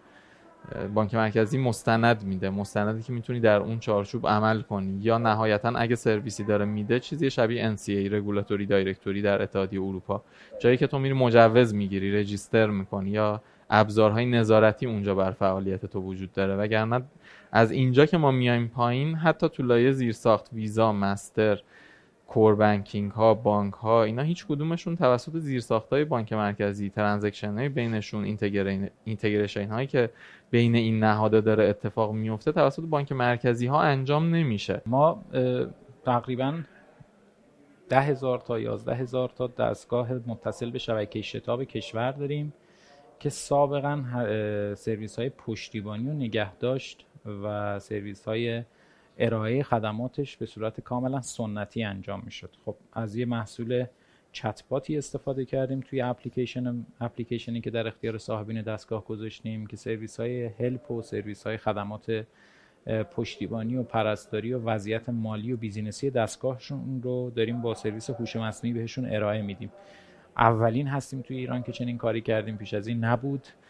و اوایلش سخت بود اما الان تقریبا سرویس به ثبات رسیده و مردم دارن از اون سرویس استفاده می‌کنن. در سخت افزار موضوع جدی که بین بانک مرکزی و مجموعه سمت داره میگذره. ما زیر ساخت نمی‌تونیم بیاریم. خب شما می‌دونید تحریم های ظالمانه جوری هستش که دوستان باید کلی تازه مجاهدت کنن جنس رو بتونن داخل بیارن. این موضوع الان دچار مشکل جدی شده. هم بانک ها هم اپراتورها تحت فشار جدی هستن. اون موقع می‌بینیم اتفاقات امنیتی هم میفته من به نظر هنوز در بانک مرکزی در وزارت سمت حوزه زیرساخت آیتی کالای لوکس حساب میشه. و اینو بعد از دارو بعد از غذا الان این شکلی نیست. الان اگر زیر ها به روز رسانی نشه تمام زندگی ما تحت تاثیر قرار می‌گیره. و این موضوع موضوع راهبردیه. این موضوع موضوع لاکچری نیست. این موضوع مثل موضوع دیگه است الان موبایل رو به موقع تخصیص میدن. چرا؟ چون اگه تخصیص ندن 23 نشون میده. ولی زیر ساخته اصلی یک بانک زیر ساخته اصلی یک دیتا سنتر اپراتوری الان تحت فشار جدی است و واقعا ما تو این چند ماه موزل داریم در حوزه سخت افزار. من نگاهم این شکلیه میگم ماها نسل جدید صنعت پرداختیم. علتش هم اینه که خب خود من خیلی از فکر می‌کنم از سال 87 8 احتمالا فکر کنم من تو صنعت پرداخت بالا پایین زیاد دیدم. واقعا هر وقتی فکر می‌کنم میگم که ما تا الان بیل زدیم بیل نفروختیم. تو این صنعت. ده میلیون پوز داریم با میانگین سه میلیون تومن میشه سی هزار همت. خب؟ یعنی سی هزار میلیارد میشه خب؟ اگر اینو سرمایه گذاری می‌کردی حالا این چیزشه فقط CAPEX شه. باتری خریدیم آداپتور خریدیم رول خریدیم. پس تا الان ما بیل بهمون فروخته دیگه. یعنی کشورهای چین و دوستان دیگه به ما بیل فروختن. ولی اگر بریم وارد فضای رمز ریال و حوزه payment موبایلی شیم شبیه به چین نه تنها منابع ملی ایران حفظ میشه من اینجوری بهش نگاه می‌کنم. منابع ملی کشور حفظ میشه خروج ارز جلوش گرفته میشه. میریم به سمت سافت پوز یعنی من دغدغه‌ام همیشه اینه میگم که چه اتفاقی برای آینده این صنعت قرار بیفته. ما تا کی قرار پوز بخریم؟ بله پوز من خودم جزو کسایی بودم که پوز اندرویدی رو خیلی دوست دارم. خیلی کار خوب میشه روش کرد. ولی ما باید اون دوره گذار فرهنگ پیمنتمون رو بگذرونیم با این پوزهای اندرویدی.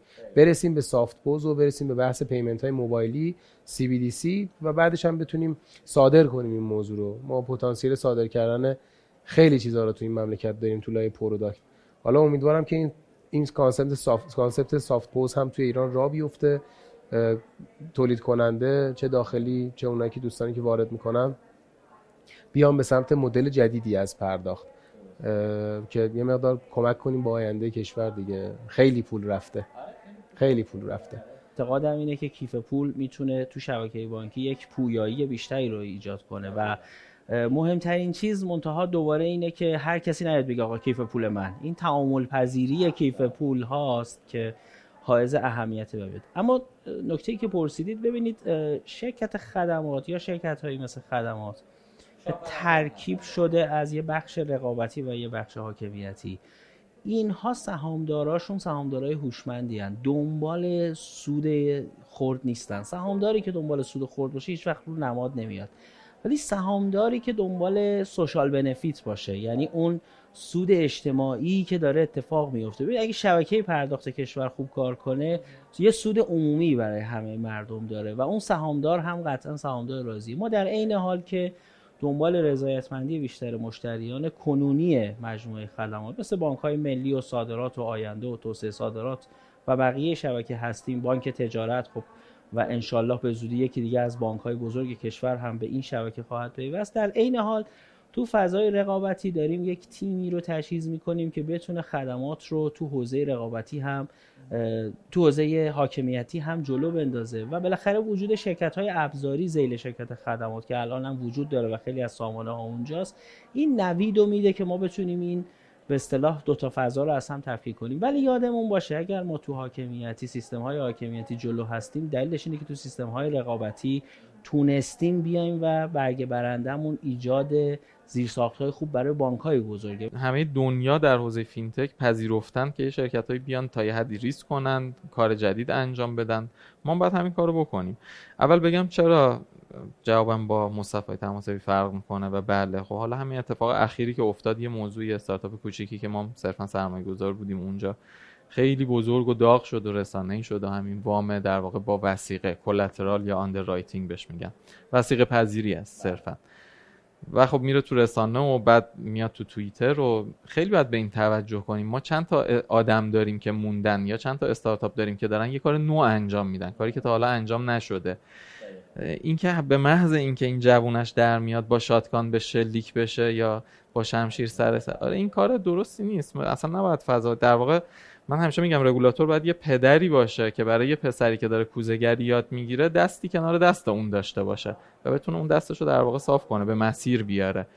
اون برخورده رو من خیلی نمیپسندم و این اتفاق افتاده ممکنه باز هم بیفته. فضای فعلی بانکداری سنتی رو من که خودم نمی‌تونم تصور کنم. یعنی نمی‌تونم ما نمی‌تونیم ادامه بدیم به خاطر هزینه های عجیب غریبی که تو حوزه بانکداری سنتی داریم پرداخت می‌کنیم. زیر های خوبی هم ایجاد شده برای گذر به حوزه تحول دیجیتال.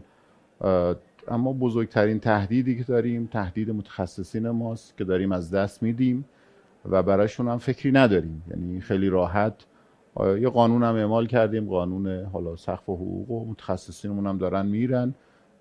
و اولین کاری که باید بکنیم اینه که متخصصین و این سرمایه رو حفظ بکنیم. توسعهشون بدیم. اینا از دست برن طبیعتا ما هم آینده ای نداریم. حالا هر چقدر نگاه به آینده بکنیم طبیعتا رفتن و اونها آینده رو جای دیگری می‌سازند. این مهمترین چالش ماست.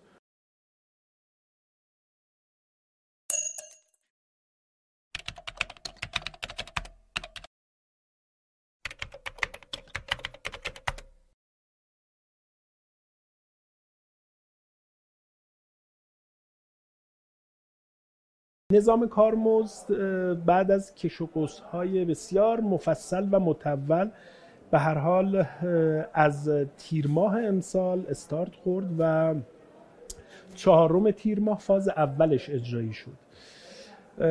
بعد از اون با یه چهار ماه فاصله فاز دومش رو از نه آبان ماه در واقع استارت زدیم و اجرایی شده. کلیتش هم اینه که یه قسمتی از کارمزد که تا قبل از نظام جدید کارمزد تماما توسط بانک پرداخت می‌شد یه قسمت از اون رو قرار شده که پذیرنده ها تقبل کنن. هم به حال سرویس می‌گیرن و متناسب با سرویسی که می‌گیرن قرار شد که مشارکت بکنن. یه خورده از فشار شبکه بانکی کاسته بشه. و یه مقدار هم کمک بکنه به اصلاح وضعیت پرداخت کشور کمک بکنه که ما با استانداردهای بین المللی نزدیکتر بشیم. عدل و انصاف در پرداخت کارمزد متناسب با خدمتی که گرفته میشه رایت بشه و به حال برای طیف وسیعی از نیازها این تغییر کارمزد ضروری بود که اتفاق افتاد. یکی از مهمترین دلایلش هم به هر حال این بود که شبکه پرداخت کشور یه نفسی تازه کنه. راجع به بحث مانیفست و توافقی که بین شرکت های پرداخت در لایه شرکت های PSP با نظارت شرکت شاپرک انجام شده. به حال توافق خوبی بود. اینکه cashback که انواع و اقسامش در لایه های مختلف به شکل های مختلف داشت انجام می‌شد تا یه حدی به واسطه این توافق کنترل بشه. نمیگم صفر بشه کنترل و محدود بشه. ولی خب به هر حال الان با توجه به اینکه این نظام کارمزد به تازگی اصلاح شده و آثار مالی اون روی صورتهای مالی شرکت ها هنوز به صورت کامل خودش رو نمودار نکرده و پدیدار نشده طبیعیه که در واقع تصمیم ناگهانی صفر کردن کشبک یک تصمیمی است که فعلا نشدنی. قطعا مدل های تکاملی مدل های تدریجی باید در این حوزه به کار گرفته بشه. پیشنهادی که ما داشتیم حداقل در جلساتی که با سایر شرکت ها داریم در حضور شرکت شاپرک این بود که از مدل های تدریجی استفاده بکنیم. از سنف خاصی که الان شاید به لحاظ هزینه فایده خیلی توجیهی نداره که این کار اتفاق بیفته. این مدل شروع بشه. اعتقاد بنده اینه که اگر به صورت دفعتا واحدا اتفاق بیفته مثل خیلی از تجربه های دیگه ای که تجربه موفقی نبوده این تجربه هم به همون سرنوشت دوچار میشه که قبلا داشت. وضعیت در واقع بانک بانکداری هوشمند ممکنه در یک سری از ابزارها تغییراتی رو ایجاد بکنه ولی به دلیل وابستگی شدیدی که ایجاد خواهد کرد به بالا بودن سیستم ها و به SLA یا در واقع اون سرویس لول اگریمنت و اینکه اساسا این سرویس قابل خوابیدن نیست. یعنی شما الان خود همه ما دیگه کسی اسکناس تو جیبش نداره. وابسته هستیم به سیستم های پرداخت سیستم های کارت و حالا وقتی که پرداخت ها سیستم هوشمند میشه بانکداری هوشمند میشه دیگه وضعیت با نمی‌دونم حالا یک ساعت سرور دانه همچین چیزی قابل تصور و تجسم نخواهد بنابراین اتفاقا تجهیزات بسیار بیشتری رو می‌خواد سرمایه‌گذاری بالاتری رو می‌خواد. پیشنهاد مشخص ما به خصوص به بانک ها با توجه به هلدینگ ها و شرکت های خصوصی و زیر مجموعی که دارن بحث ابر خصوصی هست. متاسفانه در این راستا وزارت اطلاعات یک سری حساسیتی رو روی بحث استفاده از ابر داره. این یه خورده ببین این که به هر شکل این نگاه سنتی است دیگه که آقا حتما ما باید یه چیزی دستمون باشه. هنوز خیلی از قدیمی ها رو تو نگاه کن دفترچه هاشون رو سر ماه می‌برن میدن به بانک میگن پرینت کن. یعنی احساس می‌کنن اگر پرینت نشه این پوله یه جایی گم و گور میشه. می‌دونی؟ این نگاه سنتی باعث شده که در واقع نسبت به امنیت در فضای اطلاعات اون اطلاعات کافی نیست. ما مسررانه هم از وزارت اطلاعات هم از فناوری اطلاعات در وزارت ارتباطات خواستیم که سرمایه گذاری کنن بحث آموزش امنیت رو ببرن به این سمت و این آموزش ها رو ایجاد کنن. برای ما در بخش خصوصی دیگه نمیصرفه. ما از بس آموزش دادیم و بعد طبق قوانین کار طرف ظرف یک ماه از کشور از شرکت ما بره بیرون. طرف میگه بای بای من دارم میرم مالزی. بای بای. کانادا من پذیرشمو گرفتم. که این خوباشه. حالا ما کاشتیم و دیگران خوردن. دیگه ما دیگه امکانه در بخش خصوصی دیگه ما این کارا رو نمی کنیم که ما بکنیم دیگران بخورن. ما نه. ما دیگه در همون حدایی که بتونیم نگهداری بکنیم میکاریم. من فکر می‌کنم که امروز الان روزی رسیده که ما اگر که بریم به سمت داخل بانک موفقیت همون بیشتره. می‌خوام یه دو سه تا مثال برای شما بزنم. بیاین به بازاریابی در داخل بانک نگاه بکنیم. ما امروز بازاریابیمون در دل بانک چجوریه؟ ما نشستیم توی شعبه. صبح میایم این کرکره رو می‌زنیم بالا نشستیم.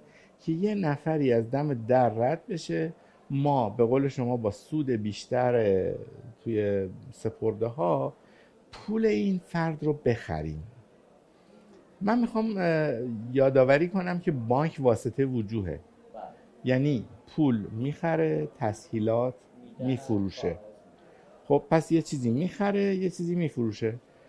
حالا اینکه ما هی بیایم گرونتر یه چیزی رو بخریم که خیلی کار آسونی نیست. کار پیچیده ای نیست خیلی کار ساده ایه هنری نکردیم. کجا میشه یه ذره با تکنولوژی این رو تغییر داد. خب ما می‌تونیم میون مشتری ها جستجو کنیم که کی اعتبار بیشتری داره و ریسک کمتری داره و با روش های محاسباتی خیلی خوب. حالا شما اسمشو گذاشتین بانک هوشمند. میشه از هوش مصنوعی استفاده کرد. میشه از data mining و deep learning استفاده کرد. میشه از سیستم های توصیهگر استفاده کرد. برای اینکه مشتری رو انتخاب بکنیم بگیم این مشتری بهترین مشتری است که می‌تونه به ما در واقع سود برسونه تسهیلات ارزون قیمت و تسهیلاتی که ریسک نکولش کمتره و دردسرهای بازگردوندنش کمتره. و در این حال مدل بازاریابیمون رو از اون بازاریابی عمده که بریم در اتاق یه مدیری در یه شرکت دولتی بشینیم. بگیم آقا هزار میلیارد تومن بیار من مثلا 23 درصد بهت میدم 24 درصد 25 درصد یا امروز که حالا دیگه تا 26 7 درصد هم میده. میشه باز با همین استفاده از سیستم های خیلی ساده توصیه گر و اینها مشتریانی پیدا کرد که با نرخ خیلی پایین حاضرن بیان گردش مالیشون رو بیارن توی بانک و طبیعتا پولشون رو بیارن طبیعتا سپرده ارزون قیمت بیارن. از دور دوستان می‌بینن بعضی موارد و حس و سختی های کارو نمی‌بینن. حس می‌کنن که توی این قصه می‌تونن یه ارزش افزوده به مجموعهشون ایجاد کنن. حالا من مد... به نظرم می‌رسه این اشتباه حالا دوستان یا چون تعداد تولید کنندگان فکر کنم عددش خیلی رفت بالا. الان خیلی ها مدعی تولید شدن و حالا هم ادعا دارن که به بازار عرضه کردن. شرایط تولید سختی خاص خودش داره. حالا برای که یه عدد رقمی دوستان حس کنن مثلا ما در کارخونه فناپتیک که ما توی خرمشهر این چیز تقریبا نزدیک 300 میلیارد تومان سرمایه گذاری شده لزوما با دلار الان نه با دلار یه 13 تومانی یه مقدار زیادش. یعنی ریال شاید اگه بخوام ارزش گذاری کنیم خیلی بیشتر از این اتفاق.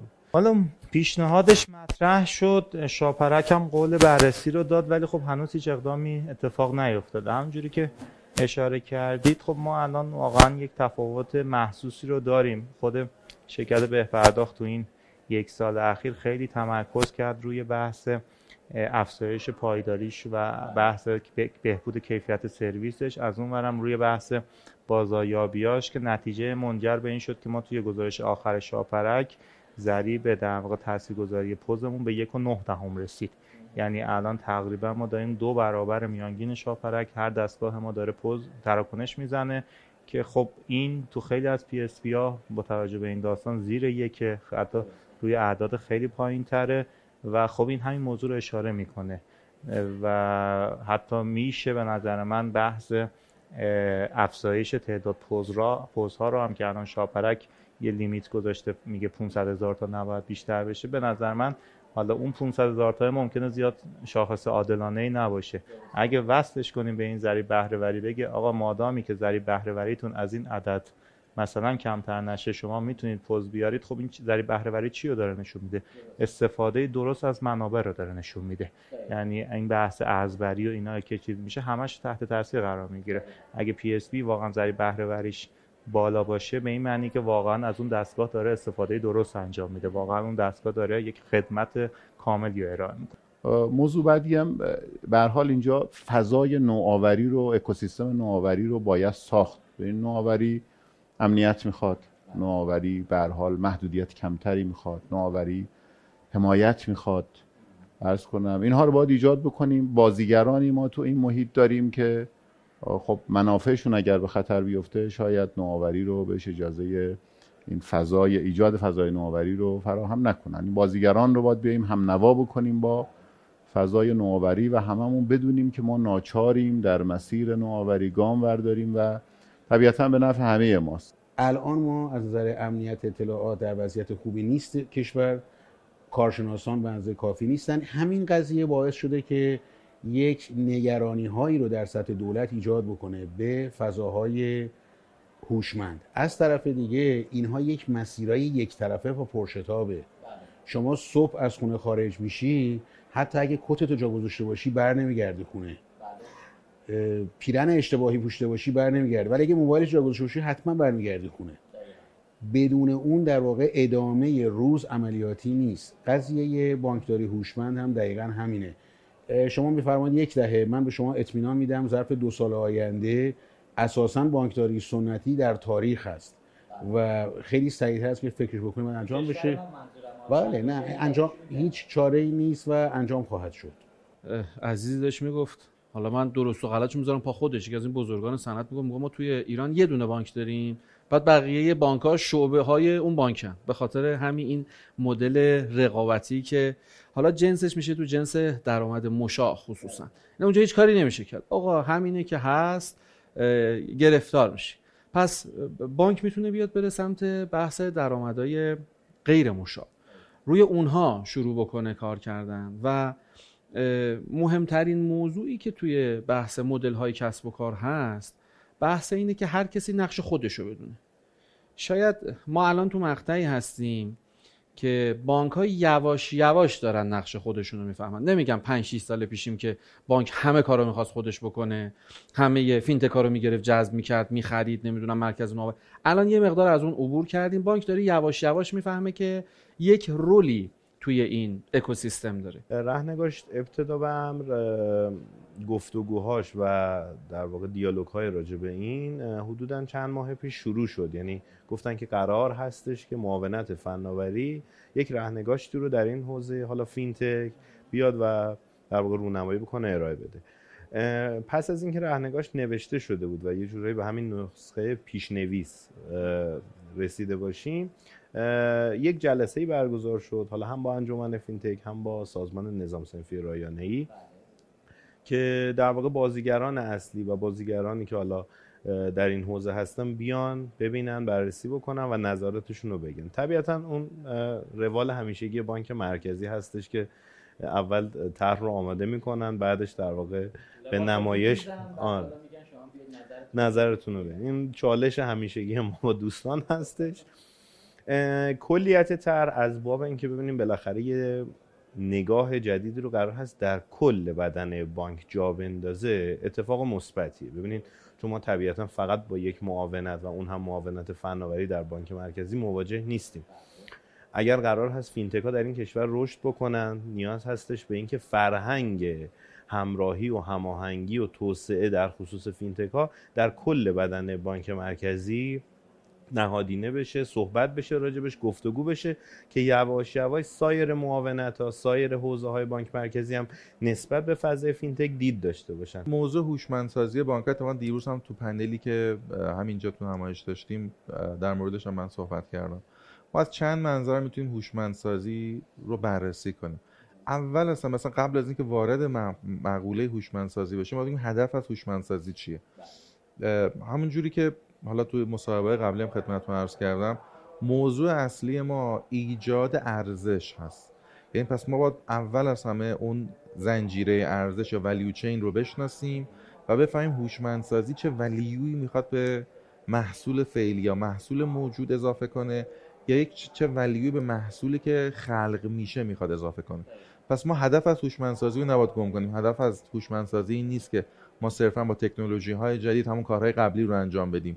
ما با update کردن زیر ساختا همون کارها رو به سبک قدیم انجام بدیم. پس حتما هوشمندسازی باید در نحوه ارائه خدمات به کاربر نهایی افزایش کیفیت سرویس و سهولت استفاده از سرویس در محصولات موجود و ارائه سرویس های خلاقانه و متفاوت با سرویس های موجود تاثیر خودش رو بذاره. ما زمانی می‌تونیم بگیم بانکداری هوشمند. حالا من به سایر جنبه ها خیلی اشاره نمی کنم موضوعاتی که بیشتر مربوط به کسب و کار خود ماست و متمرکز میشم.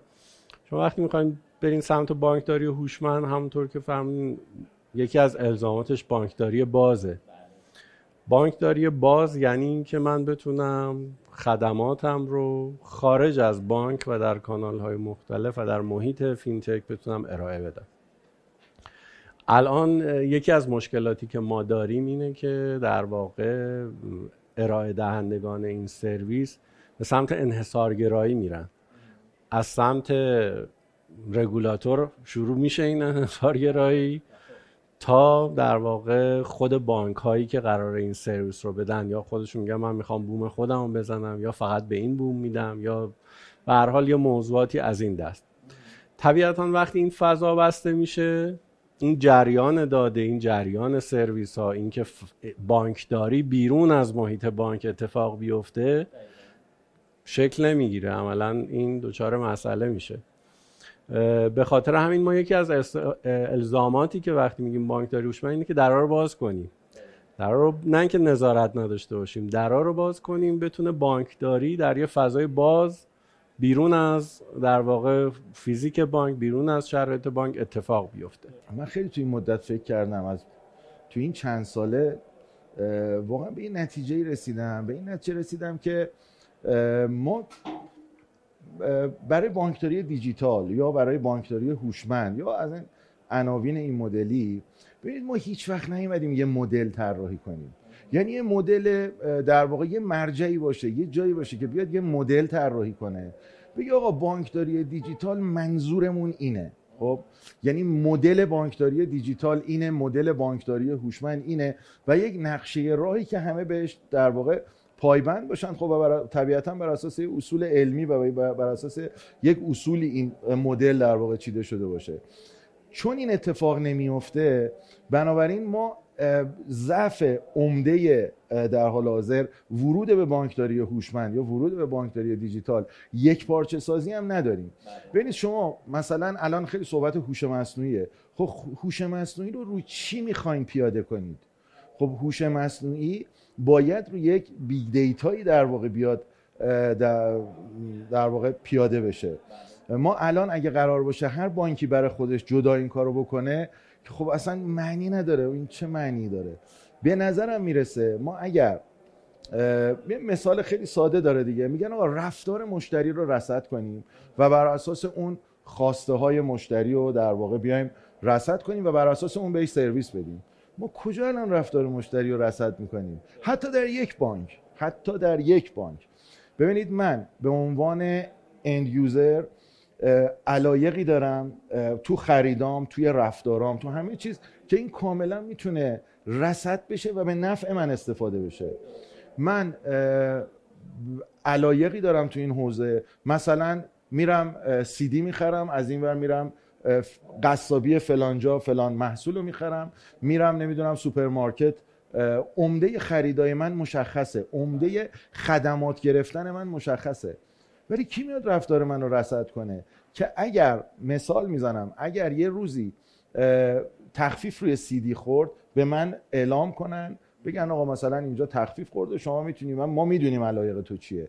ما در یک بانک هم به زور و به سختی داریم. چه برسه به اینکه حالا همه اینا بیان و اه، تجمیع بشن و این کار بکنیم. بنابراین تا وقتی اون یک پارچه سازیه نباشه تا وقتی جزیره همچنان داریم کار می‌کنیم.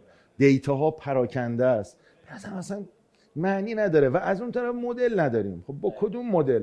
الان هر کسی با در واقع سلیقه خودش با مدل خودش طبق مطالعات که قطعا قبلش کردن میاد و وارد یک حوزه میشه و شروع می‌کنه یه سری کارا کردن و خب این هم, هم دیدیم یه رونمایی و اینا میشه. ولی خب به نظر می‌رسه که این دوتا ضعف رو من به شخصه می‌بینم.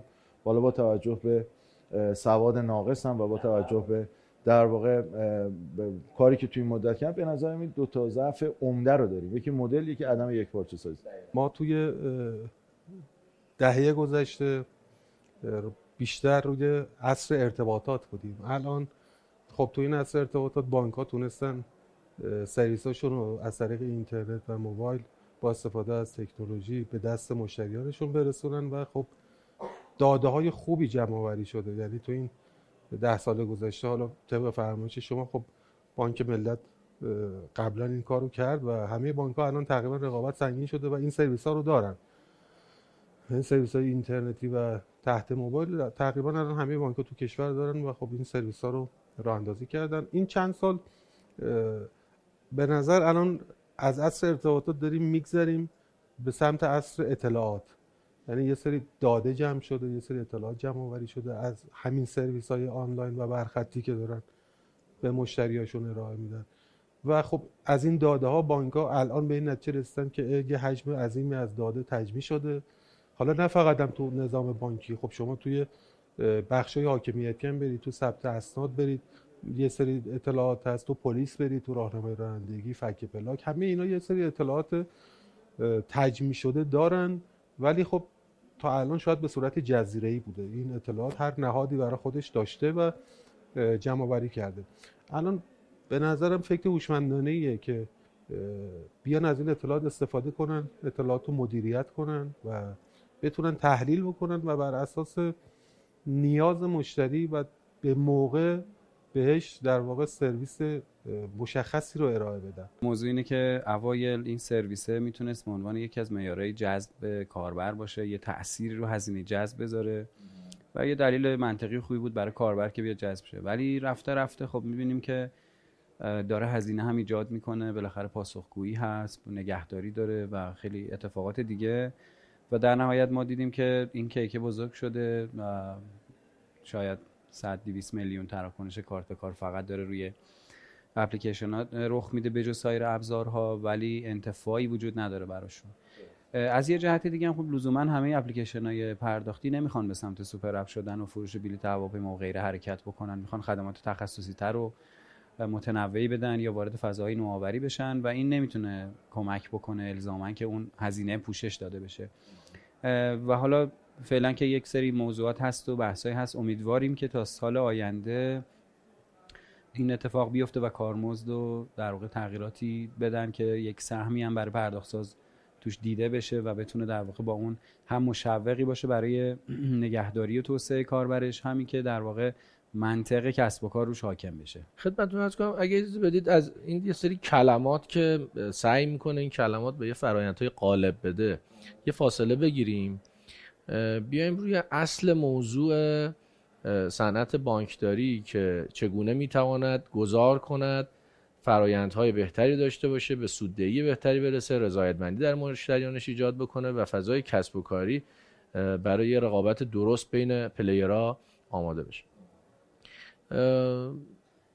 اصل ماجرایی که شاید همه ما اون تار و پود کارمون رو شکل میده داده هاست شما اول صحبتتون هم فرمودید این هوشمندسازی یا بانکداری هوشمندی که قرار است باشد بر پایه قطعا هوش مصنوعی اینا. اینا همه trend های جدیدی است که همه ما داریم توی شبکه ها و سیستم ها و رسانه های مختلف میشنویم. دانشگاهی ها روش کار می‌کنن متخصصین کار می‌کنن. ولی هیچ کدومش concept کلی بانکداری رو قطعا زیر سوال می‌برن نمی‌خوام بگن که عجیب و غریب بخوایم عوضش بکنیم. اون چیزی که وجود داشته داریم هممون می‌بینیم. همه اون اتفاقاتی که هر موقع موفقیت حاصل شده درست همه چیش کنار هم بوده رو یک بار دیگه داریم به یک زبان جدیدتر با بلوغ بالاتر در موردش صحبت می‌کنیم. توی کار تیمی تعارض نداشتن هم بده.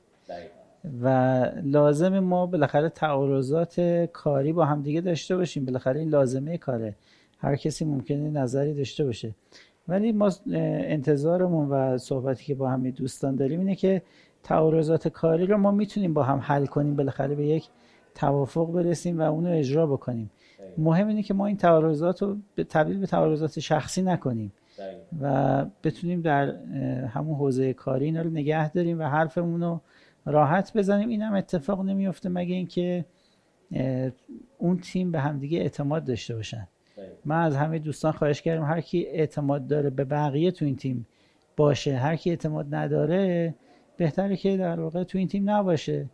و وقتی ما به همه اعتماد داریم حالا می‌تونیم تعارضات جدی هم با هم داشته باشیم و اون تعارضات رو در نهایت هم حل بکنیم و تبدیل به تعارضات شخصی هم نکنیم. اجازه بدید که من بگم تو مملکت 284 سنف داریم که تو فاز اول 241 سنف رفتن و در واقع مشمول نظام جدید شدن به نحوی که پذیرنده یه قسمتی از کارمزد رو پرداخت می‌کنه این 241 سنف در واقع می‌شد 85 درصد سنوفی که تو این مملکت وجود دارن تو فاز دوم 35 سنف دیگه هم اضافه شد به اون سنف ها و 13 درصد دیگه از کل سنف ها زیر این پوشش قرار گرفتن. و الان که با شما صحبت می‌کنم یه چیزی حدود دو درصد سلوف ما مونده که برن و در واقع تبدیل بشن به نظام کارمزد جدید. ببینید آقای افتاده من یه دو تا موضوع رو عرض کنم. یکی از منظر حقوقی به قضیه نگاه کنیم. زمانت اجرایی این کار شفاف نیست. یعنی اگر یک توافق شد یک شرکتی دو شرکت دو از دوازده یک از دوازده خلاف رویه جاری و رویه که توافق شده اقدام کرد زمانت اجراییش چی؟ حالا ممکنه بعضیا توی این حس کنن که با اسکیدی یا منتاج چند تا قطعه رو می‌تونن مثلا مجوز تولید بگیرن. شاید در گمان اول این اتفاق بیفته. ولی مطمئن باشم بعدا دردسرای گمرک قاده دواله وزارت سمت و و اینا اینقدر یقشون رو می‌گیره که اصلا ممکنه خسته بشن. که خیلی از این مدعیان تولید من بهتون قول میدم یه چند وقت دیگه همشون از این چرخه حذف میشن. چون الزامات قانونی که رو تولید است خیلی سخته. عدد 500 هزار تا واقعا درست نیست. چون حجم مشتریان و حجم در واقع مخاطبین هر PSP متفاوته. مخصوصا PSP هایی که یه بانک بزرگ پشتشونه. بالاخره خب همون مشتریای بانک هم بخوان اینا پشتیبانی بکنن نمی‌تونن با مثلا 500 هزار تا پوز این تعداد مشتری. ولی خب قطعا ما چی میگن مطیع شاپرکیم. دوست داریم ولی نظرات PSP هم شنیده بشه تو این حوزه و بتونیم در واقع یک رویکرد حل مشکل به این داستان داشته باشیم. که همه بیان زیر 500 هزار تا واقعا کار نشدیه و اصلا به نظر من حتی کیفیت سرویس شبکه رو تحت تاثیر قرار میده. تمام به قول معروف اکونک مردم با سیستم بانکی و سیستم بانکی متعهده که خدمات 7 در 24 آنلاین اسله نزدیک به 100 درصد ارائه بده. شما یه دقیقه مثلا شما بانک ملی سرویسش قطع باشه. از همه جا صدا در میاد. خیلی از این سازمان ها همین الان هم سرویس نمیدن اتفاقی نمیفته ولی سیستم بانکی رو ما پذیرفتیم. یه سیستمیه که 7 در 24 پایکاره داره تراکنش با تی پی بالا پردازش می‌کنه و پرچمدار اصر تحول دیجیتاله. حالا خیلی از سازمان های ما طبیعتاً شکاف دارن تا برسن ولی بانک ها رفتن و دارن تلاش می‌کنن دارن همین همین همایش هوش مصنوعی که شما می‌بینید. نشونگر اینه که این حوزه داره توی مسیر پیشرفت و از کنم تعالی گام برمیداره. پس باید بریم به اون رکن اساسی اشاره کنیم. توی این مدل گفتیم یه صاحب بازار وجود داره که حالا میگم مثال شهرداری شهروندا. یه ارائه دهنده سرویس وجود داره که بانکه خدمات بانکی میده. یه رکن این وسطه. این رکن است که میاد اون هوشمندسازی رو رقم می‌زنه. که به نوعی توانمندساز اینیبلر بانک برای اسلام که میشه شرکت های آیتی یعنی این شرکت آیتی زمانی که میادش پلتفرمی رو ایجاد می‌کنه که داده های این مشتریان داده های این صاحب بازار با این سرویس هایی که این بانک ارائه میده مرتبط بشه و به صورت شخصی سازی شده آقای یاشار خان افتاده رو این سرویس رو باید بهش بدن. علی رحیمی پور رو این سرویس تو این مقطع تو 6 ماه دوم سال باید این سرویس رو بهش بدن. اینا رو همه رو این پلتفرم داده شروع می‌کنه کار کردن. اینجا می‌تونه هوشمندسازی معنی بده. کی میره این سمت و سو؟ اون شرکته. اون شرکت آیتیه حالا ممکنه شرکت آیتی خود بانک باشه. ممکنه یه شرکت بیرونی باشه. یه شرکتی باشه به داره سه چهار تا بانک کار می‌کنه. این راهکاره رو ارائه بده. خب ما تو حوزه کور بانکینگمون اون موقع نگاه بکنی همین بود. یعنی یه زمانی بانک ها داشتن آقا همین دستی و اینا کار می‌کنن سیستم متمرکز نبود هر کسی داشتش تو شعبه خودش می‌داد. اومد گفتم آقا نه بیا سامانه یک پارچه ببین. یه سری شرکت های آیتی اومدن اینا اومدن رقم زدن. الان بحث هوشمندسازی هم همینه. یعنی این پلتفرم رو باید بیاد ایجاد بکنه. بانک ها صاحب بازارها شهرداری نترسه بانک نترسه. اجازه بده این داده ها بیاد حالا شروع کنه داده ها رو پالایش کردن و هوشمند کردن. نقش به نظر من اون شرکت آیتی اون کسانی که کسب و کار رو درک می‌کنن ریسک بالاتری دارن حوصله بیشتری دارن برن بانکر رو قانع بکنن. این این صاحب بازار رو قانع بکنن اینها پیش برنده هستن و تحول رو رقم می‌زنن. برنامه بانک مرکزی. میگه آقا من جوری سیاست گذاری می‌کنم. جوری میام ریل می‌ذارم جوری میام مثلا در واقع دیزاین می‌کنم این فضای بازار رو که شما بتونین توسعه پیدا کنین. این رو احتمالا در کلام ما نباید بسنجیم در عدد و رقم باید بسنجیم. مشتری باید این هوشمندسازی رو در افزایش رضایتش از سرویس های بانکی و خدمات پرداخت ببینه. اگر این اتفاق نیفته پس هوشمندسازی به اشتباه اجرا شده. حتی اگر ما AI رو به تمام معنا پیاده کرده باشیم cloud رو به تمام معنا پیاده کرده باشیم بحث augmented reality و virtual reality و بحث های دیگر رو کامل داشته باشیم. اگر این زنجیره به درستی پیاده سازی نشه محصول نهایی محصول قابل قبولی نخواهد بود از سمت مشتری. ما می‌خوایم در بازار مالی و پرداخت حضور داشته باشیم نه الزامن وارد فضایی بشیم که بشیم ابزار پرداخت همه نوع سرویسی. یعنی به سمت super app بودن نمی‌خوایم حرکت بکنیم. بلکه می‌خوایم به این سمت بریم که بتونیم در حالا با, با توجه به بازاری که الان هست مثلا ما neobank رو داریم می‌بینیم lendtech رو می‌بینیم حوزه همین fintech و پرداخت داریم می‌بینیم. ما می‌خوایم وارد یه مرحله جدیه لایه جدیدی بشیم و سعی کنیم با تلفیق اینها یه نوآوری بکنیم که اون نوآوری هم در, در لایه تجربه کاربر خواهد بود که حالا شما میفرمایید ما هم که شیرازی هستیم خیلی دوست داریم. رمز و اصلا ازمون نخوان همونجا راحت کارت به کارتر هم ازمون بپرسن خودشون انجام بدن. من بخوام به زبان ساده خودم به عنوان کسی تو صنعت فعال هستم بگم. بگم من هر زمانی بتونم دیتا رو دی ان ای قشنگی از توش در بیارم که این دیتا برگرفته از یک سری از رفتارهای مشتری من تو بازاره. این بازار ولی دیگه فقط بازار بانک نمی‌تونه باشه. ببین تا دیروز من می‌گفتم مشتری خوب بانک ملت یک مشتری هست که این المان ها رو داشته باشه. یه شرکتی مثل من که حالا شما قسمت شقایقش رو چندین بار تا حالا ما خدمتتون شرکت مهندسی نرم افزار شقایق. خب دنبال یه ولیو ادد برای خودشه که از این صنعت که یه بخشش بانک ملت یه بخشش تعداد زیاد دیگه بانک ها هستن و حتی فینتک ها و شرکت هایی که تو حوزه ارائه خدمات و کالا به مردم دارن کار می‌کنن. من باید تمام هنرم رو بذارم. از این دیتاهای پراکنده که الان هست یک سینرژی ایجاد بکنم. از محل تلفیق اینها محصولاتی رو بسازم که این محصوله به خودی خود نه بانکی است نه فینتکی است نه خدماتی است نه فروشندگی است ولی مجموع اینها یک اتفاق خوبی رو برای مصرف کننده رقم می‌زنه که تا دیروز برای به دست آوردن این ناچار بود به خیلی جاها سر بزنه و اینها رو خودش ترکیب یعنی یه جورایی گارنیش اون پذیرایی رو باید خودش میچید. یکی از تحقیقاتی که کالج این کرده راجبه از بین رفتن نوکیا و مقاله هم راجبش منتشر کرده که با حدود مثلا 70 تا مدیر ارشد نوکیا مصاحبه کردن مصاحبه های عمیق و اینا رو تحلیل کردن. اونا میگن بزرگترین دلیلی که نوکیا از بین رفت ترس سازمانی بود که تو نوکیا وجود داشت و این organization fear ی که حالا اینا عبارت organization fear رو برش به کار می‌برن میگن این مانع از این می‌شد که مدیران به مدیران بالاتر از خودشون مشکلاتی که می‌بینن و می‌فهمن که این مشکلات وجود داره اونا رو بیان نمی‌کردن. این هر سازمانی رو نابود می‌کنه. حتی اگه مثل نوکیا در واقع انقدر کارش منحصر به فرد و بزرگ بوده باشه نتیجهش رو داریم می‌بینیم دیگه. بالاخره منی که سهامدارم یه بانک بزرگ هست یه سری مشتری قدیمی داره که این مشتری ها سالهای سال دارن سرویس می‌گیرن. حسابشون تو اون بانک عامله. بانک هم به عنوان یک ارزش افزوده و برای اینکه وفادارسازی مشتری رو بیشتر بکنه از PSP ش می‌خواد که به این سرویس بیشتری بده. تعداد مدعی های تولید زیاد شده و از برم الزامات ارزی خیلی سخت شده. حالا میگم دوستانی که حس ممکن از تولید کنندگان حسی از شرایط ارزی نداشته باشن شاید از خیلی سخت شده. این راحتی تخصیص ارز این راحتی منابع. حالا من اگه خواستید می‌تونم چند ساعت فقط بگم و گریه کنیم روی این قصه شرایط.